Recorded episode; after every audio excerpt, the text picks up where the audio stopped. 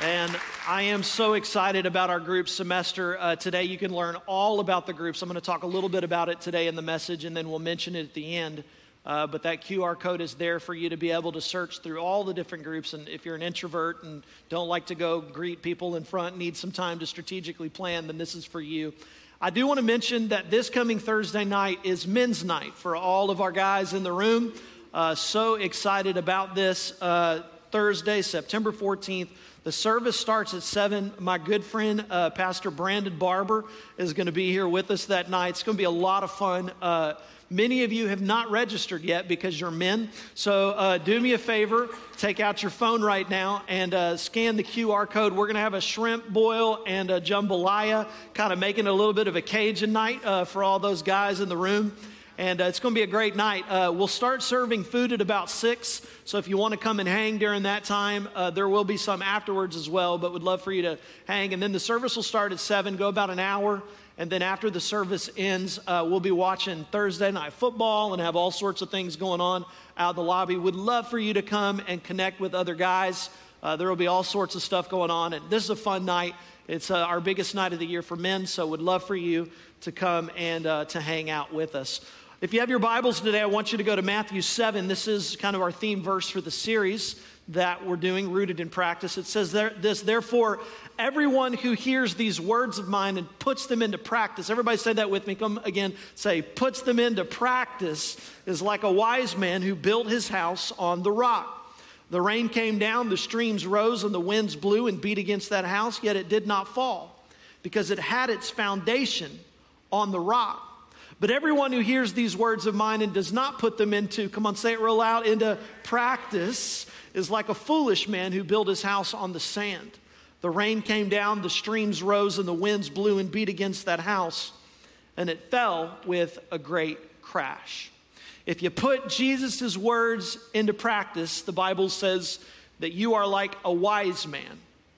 You're not wise because you built your house on the rock. You're wise because you listened to the words that Jesus said and you actually heeded them in your everyday life. I want to show you another verse of scripture that I did not read to you last time, but I want to read it this time. This is Philippians 4 9. It says, Whatever you have learned or received or heard from me or seen in me, come on, everybody say it real loud with me today.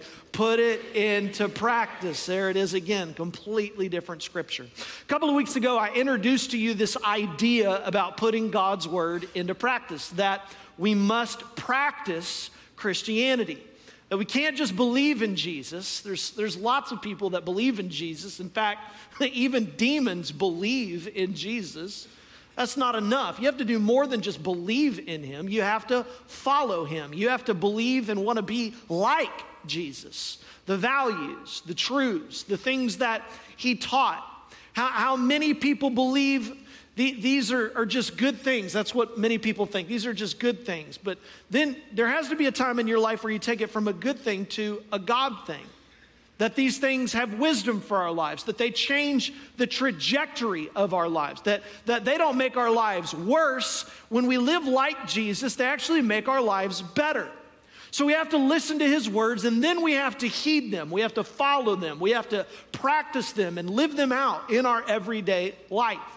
You know, what's interesting about Jesus is that while he was theological, Jesus was incredibly practical too. I mean, a lot of the things that he taught and, and made sure to mention were very practical. Uh, uh, things that people were dealing with in their everyday life. He was, in so many ways, a practitioner. And his biggest issue with the disciples was often in their everyday lives, in, in, the practical things. Where is your faith right now? Can you pray with me a little bit longer? Stop arguing about who's the greatest. Start learning to serve. And I just think that Christians sometimes miss this. That some, somebody called my office the other day and, and they wanted to know if I was a Calvinist.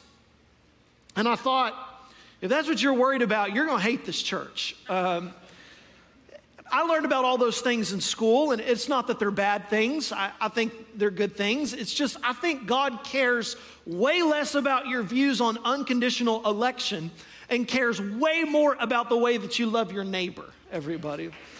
you know what I mean? Not saying doctrine's not important. We're teaching it every first Wednesday right now.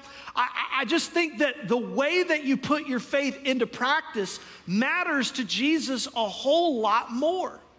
And so, if 40% of what you do in your life is the result of a habit, then developing habits in, in practice in your life, in your faith life, will, will really have a big impact on your faith. You know, it's like knowledge is important, but knowledge actually doesn't create habits. How many people know that to be true? You can know something, but unless you actually do something with what you know, it really doesn't matter. And so that's what we're talking about over these next several weeks. I want to talk about the various parts of our faith that we must put into practice in our lives every day, our, our habits. And I had this entire message lined up today where I was going to talk about original intent up until uh, I listened on an airplane this past week, uh, flying home, a message that Pastor Dan did. And by the way, didn't do didn't Pastor Dan do an incredible job last week? Didn't he inspire you, help you? And as he started talking about the church, such an amazing message. We're so blessed. But I actually have a mess. I had a message in this series that I was going to do about God's great church, and so I thought, well, let's just let's do the old switcheroo here. So the message that I was going to do this week, I'm actually just going to save it and do it next week. But I want to kind of preach a second part to the message that he did last week. Except I won't make you cry, and I definitely won't sing. So I'm already losing here a little bit. You know what I mean? Today I want to talk about being planted in God's great church. And if you want your life to flourish and grow and have a lasting legacy, I'm here to tell you today that being planted is a non negotiable. It's a non negotiable. Being planted in church and allowing the church to be a major part of your life is essential to your life. It is, in my opinion, the most important decision that a believer can make when you decide to be a Christian. I want to read a verse from Psalms that is an anthem verse for our church. In fact, we have this printed on the wall of, in our student auditorium. It says this in Psalm 92 it says, The righteous will flourish like a palm tree, they will grow like a cedar of Lebanon planted in the house of the Lord, they will flourish in the courts of our God. They will still bear fruit in old age, and they will stay fresh and stay green.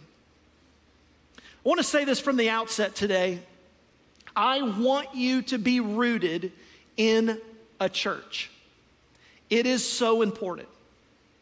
Roots that go deep, roots that really last, Roots that if you left, it would feel like dirt coming up out of the ground, like, like you would feel it. The other day, Kendra pulled a few bushes from one of the flower beds that died in the heat of 2023 summer. And she hasn't filled those bushes yet in the front yard. We've been waiting to get some more. And these bushes were so ingrained that the soil, in the soil, that when those bushes are now out, you can actually see the imprint in the soil of where they were, still right now. Some of you were a part of a church for many years, and when you left, it was very painful. Can I tell you, it should be in a lot of ways painful because that's what it means to be rooted. When you take up roots that are deep, and, and you try to pull those roots up, it's disrupting. In fact, it's disrupting in any part of your life. It's disrupting in your work life when you're planted somewhere for a long time. It's disrupting when you pull roots from your family life, from your friendships. And so let me just say this if you actually were to leave a church and it just didn't really matter and it's just not a big deal, then, then you might have liked the church at one point, but you probably weren't rooted in the church. I want you rooted in a church. And by the way, let me just say this from the outset today it doesn't have to be this church. I hope that it is. I want it to be, but come on, this is Dallas, everybody.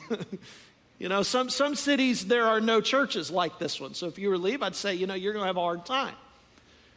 If you left, you'd be looking for a while.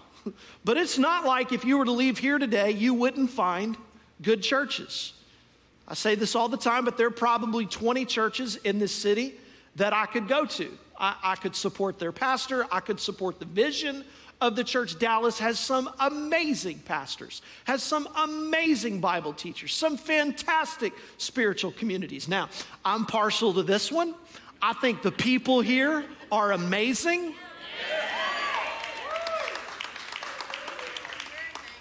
And contrary to what someone might have told you, the pastor is not what makes a church great. The people are what makes a church great. Amen? Pastor Dan mentioned last week that there are no perfect churches. And that's true because there are no perfect people. Anywhere there are people, there are problems. There is imperfection, there is struggle, there is conflict. If you've come here recently and thought to yourself, man, this is like the perfect church, give us six months to screw that up for you.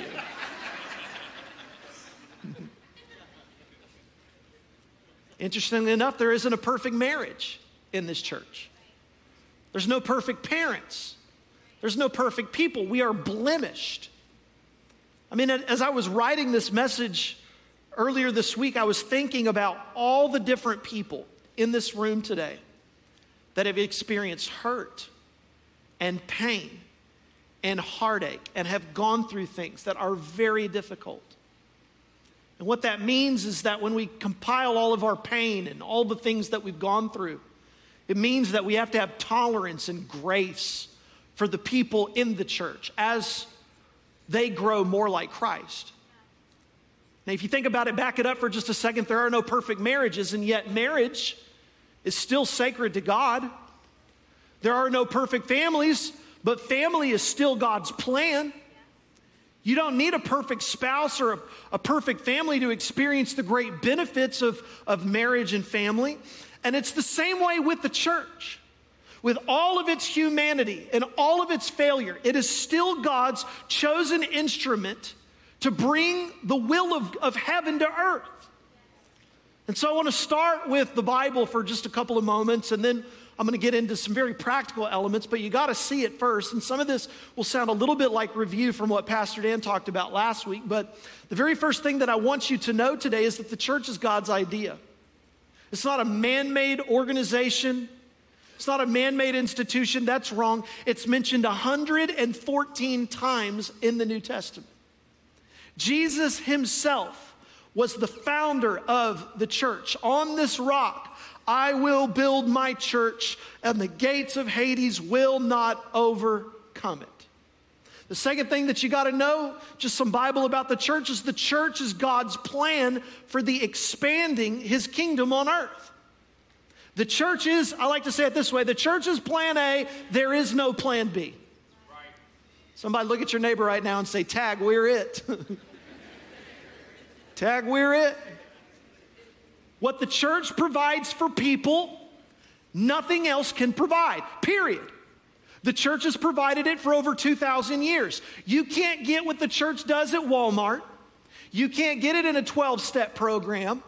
You can get warm fuzzies, but it cannot be replicated the opportunity to live out faith with God's people, to learn about Jesus, to experience his presence, to worship, to pray, to learn together, to grow together. So the church is God's plan. Let, me show you the verse that Pastor Dan mentioned last week. Gosh, this, this verse is so good, everybody. At the center of all this, this is Ephesians 1 Christ rules the church. The church, you see, is not peripheral to the world, the world is peripheral to the church.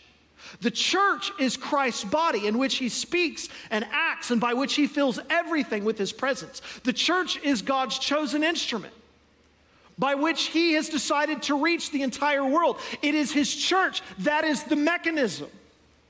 And some people hear John 3:16 and they, they hear for God so loved the world that he gave his only begotten son and they think well that's the only thing that matters and yes that's the most important thing but, but the Son rules the church and uses the church. Notice the language here that, that's being used that the church is Christ's body. The church is the vessel by which the blood of Christ flows through. So, so you have to think about this for just a second that, that Christ loves the world. He wants to reach the world, and because of that, he pumps every ounce of energy that he can into the engine of the church. Let me say it this way a farmer who wants to harvest corn has a machine called a corn harvester. I know that because I Googled it. it strips the stalks about a foot from the ground, and then it moves those stalks through the header to the intake conveyor belt. Now, the farmer can choose to ignore the corn harvester if he wants to. In fact, he could do it all by hand. But a farmer in today's world realizes that that is really dumb and a really poor use of time. And so he puts all his energy into the corn harvester because that's what gives him the harvest that he wants. You see, Jesus knew that reaching to the ends of the earth was impossible just for him to do in his physical form. That's why he said, I'm going away, and it's actually better for me to go away because I'm going to spin, I'm going to send the Holy Spirit and I'm going to focus all my energy into the super harvester known as the church. And the church is going to be the vehicle that I'm going to bring a harvest of souls from Jerusalem and Judea and Samaria and to the ends of the earth. And so the world matters to God. The world matters so much to God, in fact, that he sent the church. But the world is peripheral to the church because it's through the church that the world will be reached. And so in our world, whenever revive or whenever revival happens, it's going to happen through the church. Whenever he moves, it's going to be through the church. So when you say, or some people say, or those of you maybe watching online right now say, well, I don't, you know, I don't really need the church. Let me tell you, Jesus would have quite an issue with that statement. The third thing I want you to know is that God's plan is that every believer would be an active member of God's church. So, what, where does it say something like that? Well, in Ephesians 2, now you are no longer strangers to God and foreigners to heaven, but you are, come on, everybody say it out loud, you are, you're members of God's very own family citizen of God's country and you belong in God's household. You belong, don't miss this, you belong in God's household with every other Christian. Pretty straightforward, huh? So if you're a Christian, God's plan is that you be planted in his house, growing and flourishing and thriving. The writer of the Psalms give us, gives us great examples of what it means to love and champion the house of God. There's, there's so many of these. I'll just give you three very fast. Lord, I love the house where you live, the place where your glory dwells. Psalm 122, I was glad when they said to me, Let us go to the house of the Lord. Psalm 23, surely goodness and mercy shall follow me all the days of my life, and I shall, I shall dwell in the house of the Lord forever. How long will I dwell in the house of the Lord? Forever. How long? Forever. So it's not just until somebody makes me mad. So, as we're kicking off our small groups and as we're kicking off this series, I just want to encourage you today to get in the game. Interestingly enough, it's football season. Mikey mentioned it. Where's all the Cowboy fans in the room at? Your hopes are high. Where's all my Vikings fans at?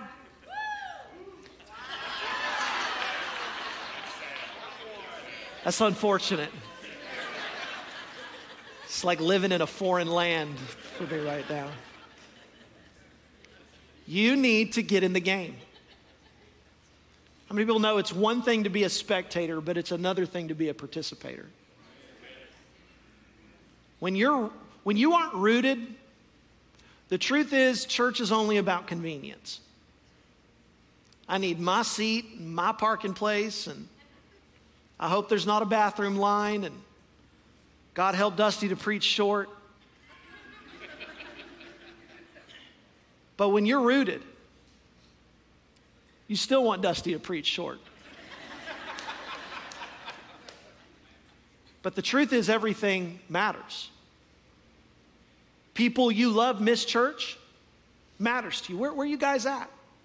Today, as I drove up on the parking lot, I, I added it to my Instagram story, but one of our members of our church, Thomas DeAndrea, I, I drove up. He was already here at 8 o'clock this morning. He had a, had a blower in his hand and was just blowing the sidewalks off of Lee. Why? Because for Thomas, he's in the game. Every Sunday matters. He was here early praying. Thomas, by the way, I thank you for your devotion to God's house. Amen, everybody. You serve because you're invested. I, I serve in kids because I love kids. I want them to grow. I love people. I want them to feel at home. Ushers serve because they want to make sure that the service is orderly, that people have seats and they're as close as possible. Worship, they, they want to help lead people into the presence of God. And when people are moved by God's Spirit, it moves your heart. Now, you still like your convenience, but when people win, you win. That's what it means to be rooted. You love seeing God's great church grow, take new ground, reach people, serve the community. So let me just talk practically for this for just a second. If you're going to get in the game, how do you get in the game? How do I get planted in God's great church? I've just got three of these, and I want to just quickly talk about these for a moment. That number one, I must become committed. Everybody say committed. committed. Come on, say it again. I must become committed. The more committed that you are, the more results that you'll have. It's like that with anything in your life. About five weeks ago now, it's been the hardest journey for me, but committing to a healthier diet. God blessed me with the fast metabolism, but now I'm 40. And I was working out my body, but my body wasn't changing until I totally committed. And I told my wife the other day as we were talking about this, the truth is, is I've been doing this, I feel it in every way. I feel it emotionally and spiritually and physically and mentally. I'm changing. For some of you, today is the day that you actually put your faith into practice by committing. Getting in the game starts with you stepping onto the field and declaring, I'm settling in. A few times a year, I, I, give this challenge to people who are attending our church. Maybe they're new to our church. To give us a year of your life. To give us a year of your life and go all in. What do I mean? I mean, do it all. I'm going to be there as often as humanly possible. I'm going to make it a priority. Church on Sunday is a priority, it's on the calendar. Every week, at this particular time of the week, I'm busy.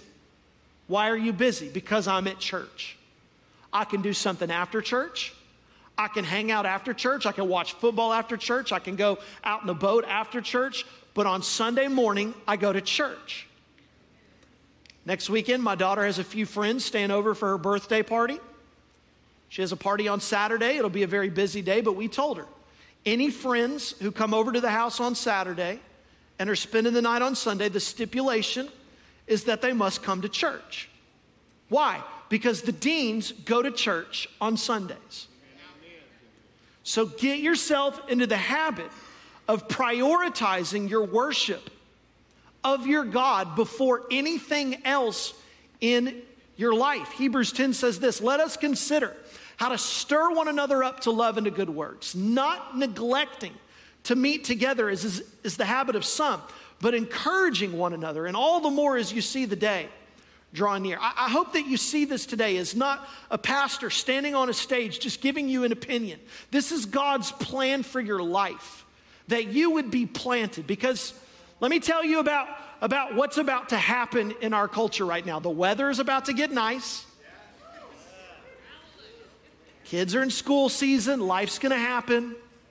And let me just tell you up front you will be tempted to deprioritize your commitment to worship. So you have to, like, you have to plan ahead of time now. I'm to get committed to growing my faith and deepening my commitment to God. And every chance that I have, I'm gonna make an effort to be in God's house. Why?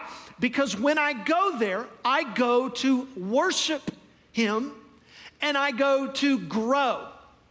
So I'm not just gonna go on Mother's Day and Easter and Christmas or at the movies or during Seek Week. I'm, and by the way, I'm not trying to be legalistic. I know that there will be days and times that you miss.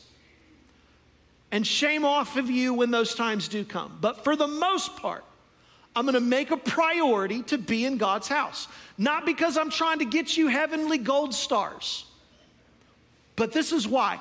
Because you're trying to put God's word into, you're trying to put it into practice. And my commitment to you is that Kendra and I and our leadership team will do everything possible to help you grow, to help you build God's great church, and to help you fight for your families. So, we have, here's just a little, a little strategy, a little goal for you. We have nine weeks until At the Movies starts in November. My challenge to you today, as best you can, like what if you could do seven out of nine weeks? That was the challenge for you. For some of you, that's a lot. It's like, I've never done that before. Okay? What if you, this time around, could try to put into practice that discipline in your life? Here's the second thing. So you must be committed. The second thing is you got to get connected. I want to show you a picture of a FedEx truck. This is a FedEx truck. I don't know where I was when someone first told me about it. I'd never seen it before in my life the arrow. I'd never seen it. How many of you see the arrow? Like you already see it. How many of you already knew about the arrow? I'm curious. How many of you didn't know about the arrow? Anybody here not know about the arrow? Okay. Are you seeing the arrow? Do you see the arrow? It's there. If your neighbor is really slow and can't see the arrow, from now on, I went a long time in my life before I ever knew anything about the arrow. But now, every time I see a FedEx truck, it is the very first thing that I see. Every time. Because I went from not seeing it to seeing it. Can I just tell you, the church is the same way. For many people, they just don't see it. They just don't get it. It's just, it's just church. It's just church. You just go. And you just want me to attend. No, no, no. See, you don't see it yet. But once you see it, and you once you see it, you can't unsee it. The arrow can change your life when it comes to the local church. All around you today are people whose lives have been changed. Why? Because they got planted in church. There's this group of, of sweet ladies in the 1130 service. They will shout me down when I do this in the 1130. They sit, they sit right here on the first row. Many times they will finish my sentences. And every now and then they'll think they have the sentence, but will say it wrong as I'm saying it. And I love them. They're, they're a crazy, awesome bunch, but they found each other in church. They have stories, not all their stories are similar, but they didn't know how much they needed each other until they found each other. And now they're friends for life. They'll, they'll, they'll be friends forever, planted in the house of God. And they strengthen each other. When one of them misses church, you better believe the other people know why they're missing church. They pray together, they love each other. They came to church without each other, even alone, but now they're not alone anymore. It's funny, I'll stop by Chipotle on a Sunday afternoon after service, and they'll all be in there partying away. So, making it to church is a big step, but getting connected is the fun part. Getting connected in church is where the power happens. Great things happen whenever you take the courage to get connected. But you have to take that step. And, and if I'm honest with you, some people can't commit, but most people really don't want to put the work in to connect. Because not only does connection take intentionality, but it takes repetition, where you don't see immediately the results of trying to connect. This week, as Chase said so eloquently, we're going to start our small group semester.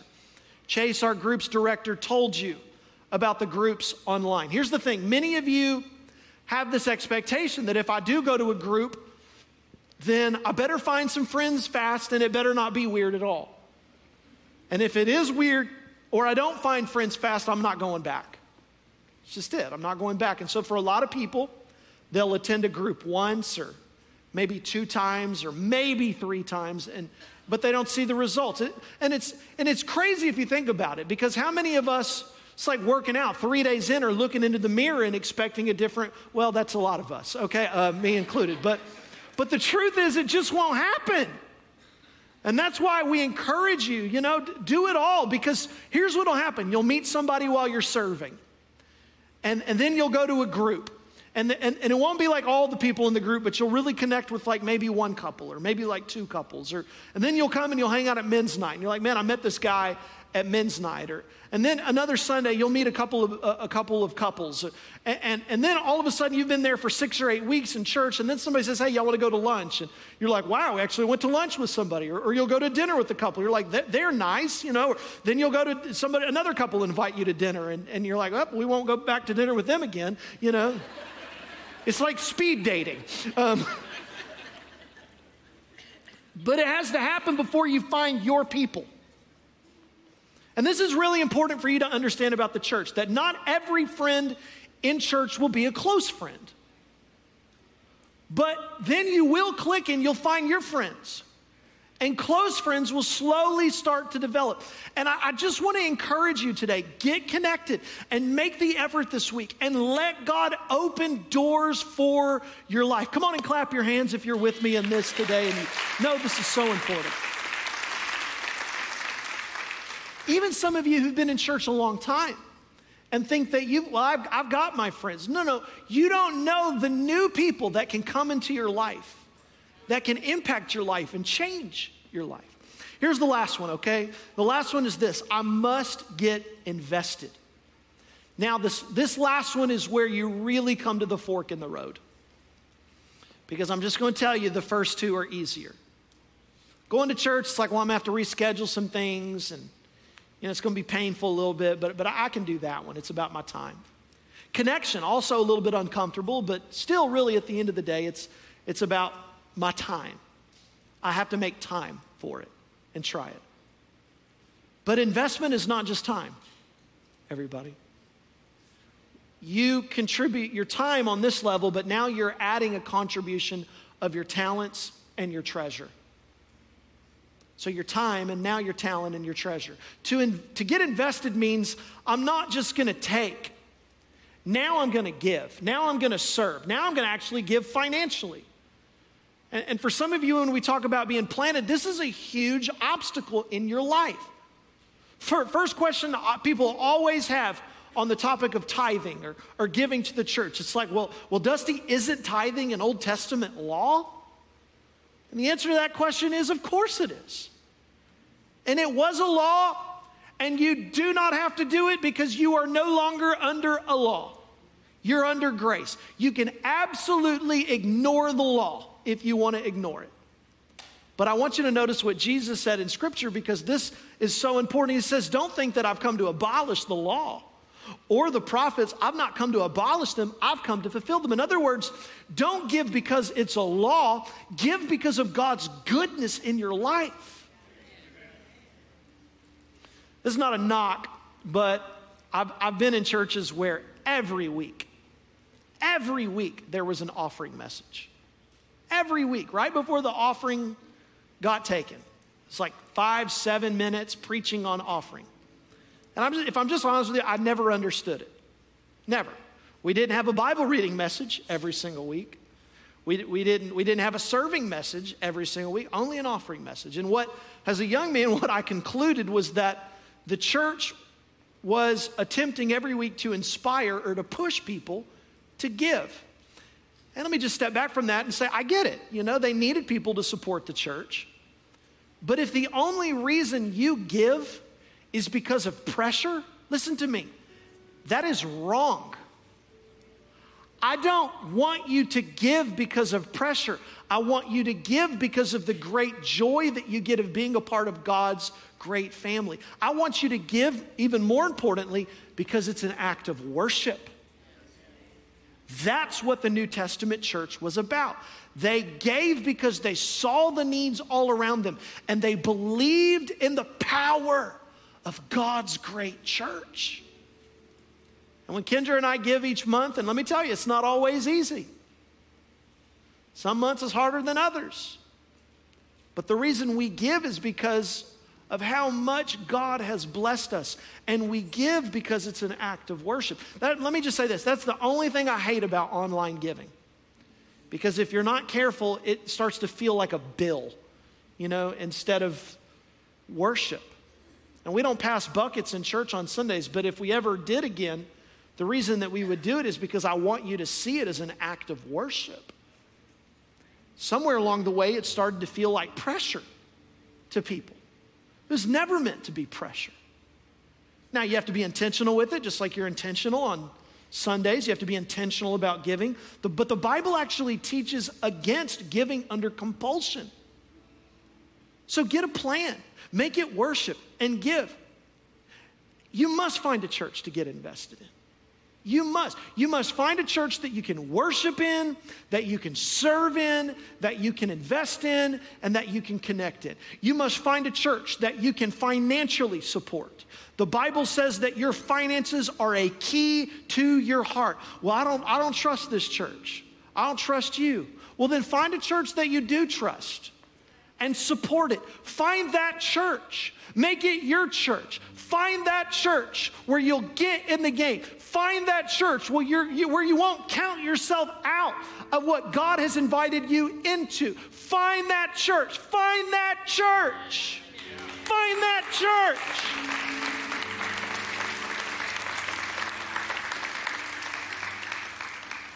Because the hope at the end of the day is that you'd find a group like my friends Mitch and Mitchell have. Once a week in the mornings, these guys have gathered. How long y'all been doing that now, Mitchell? two or three years, somewhere around there, gathering early in the morning for coffee, conversation. As they talk about life, they share their wins. They talk about God's word, they challenge each other. I was thinking about this, guys, that as the years have gone on, I've thought about the different challenges that you guys have faced in different seasons of your life. The heartache at some moments, and the difficulty and the frustration but you faced it differently. Why? Because you've not done it alone. Because they're planted. And when you're planted in the house of the Lord, you'll flourish like a palm tree.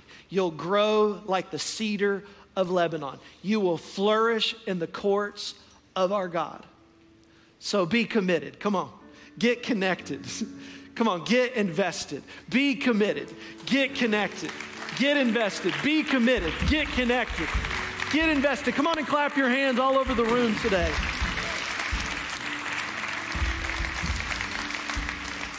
Make it the priority of your life right now, everybody. I hope you're hearing the passion, the practicality of what I'm trying to challenge you to do today.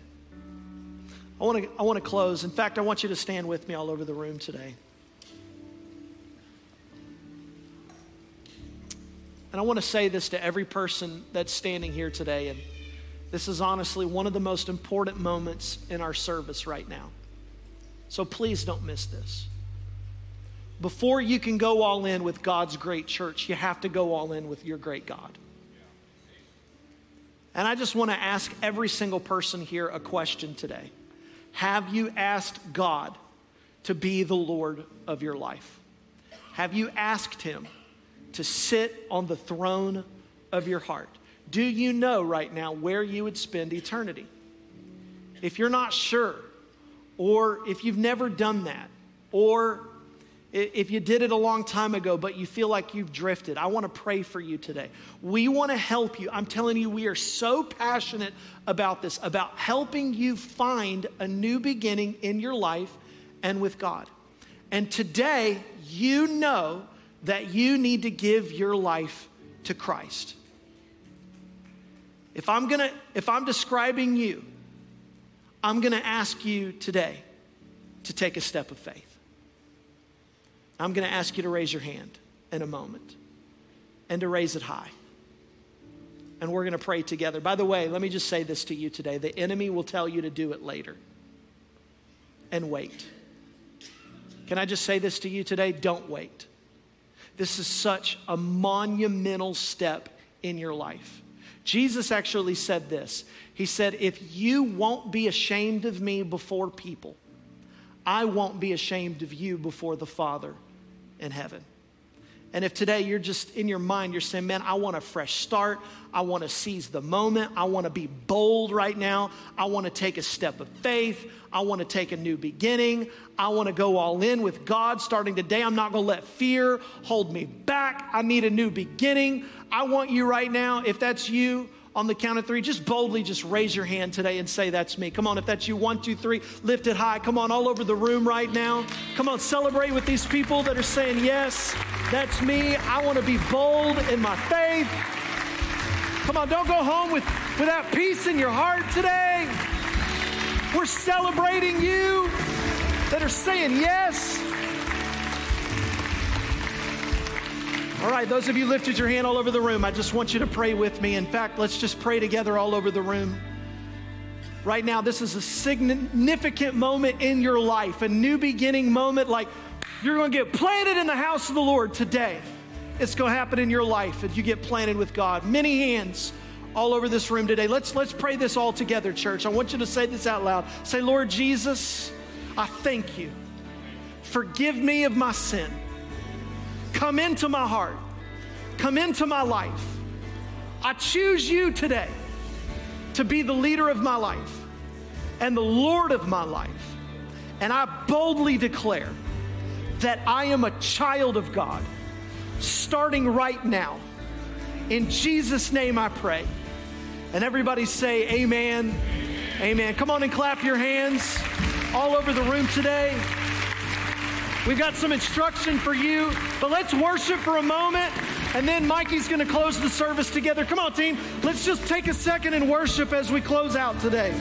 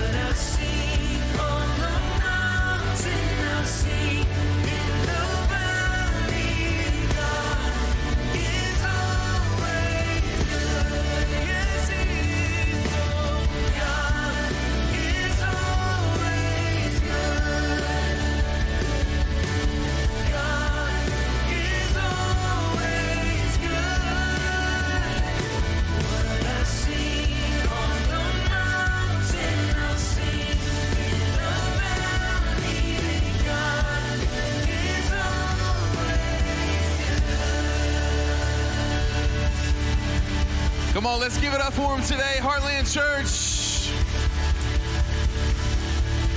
Now, listen, if you were one of those people that raised your hands and committed your life to Christ today, come on, church, can we celebrate with them? That's amazing.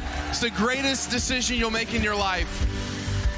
And listen, this, is not the finish line, this is the starting point, all right? And so if that was you and you did raise your hand to receive Jesus today, we want to know about it and we want to put resources in your hand to help you take your next step, all right? And so the way that we do that, please join us at our next steps table in the lobby. Just say, hey, I committed my life to Jesus for the first time today. Our team will take care of you, all right, everybody? Well, hey, Pastor Dusty said it earlier, but we don't pass buckets during the giving portion of our service. We have three ways to give or four ways to give. You can give online in the boxes as you leave, or you can text to give. And uh, we just say thank you for remembering your church. We have an incredible, incredible season, uh, semester coming up this coming up semester of, uh, of groups, everybody. Are you excited for the fall semester of groups? Come on. It's going to be amazing. And the last thing that I'll say to you before we dismiss today is hey, if you're feeling like, hey, I don't really know that many people at church, I'm feeling a little lonely, well, hey, it's on you today, everybody. Like, scan that QR code, go talk, talk to our team over by our groups board, and we'd love to meet you, all right? Well, hey, let's pray together, and we'll, then we'll be dismissed. Heavenly Father, we love you. Thank you for a wonderful day in church today, God. I thank you for all of the wonderful people in this room. I pray that you give us a, a great rest of our day and that the Cowboys would beat the mess out of the Giants. In Jesus' name we pray. And everybody said, Amen and Amen. We love y'all. You can be dismissed.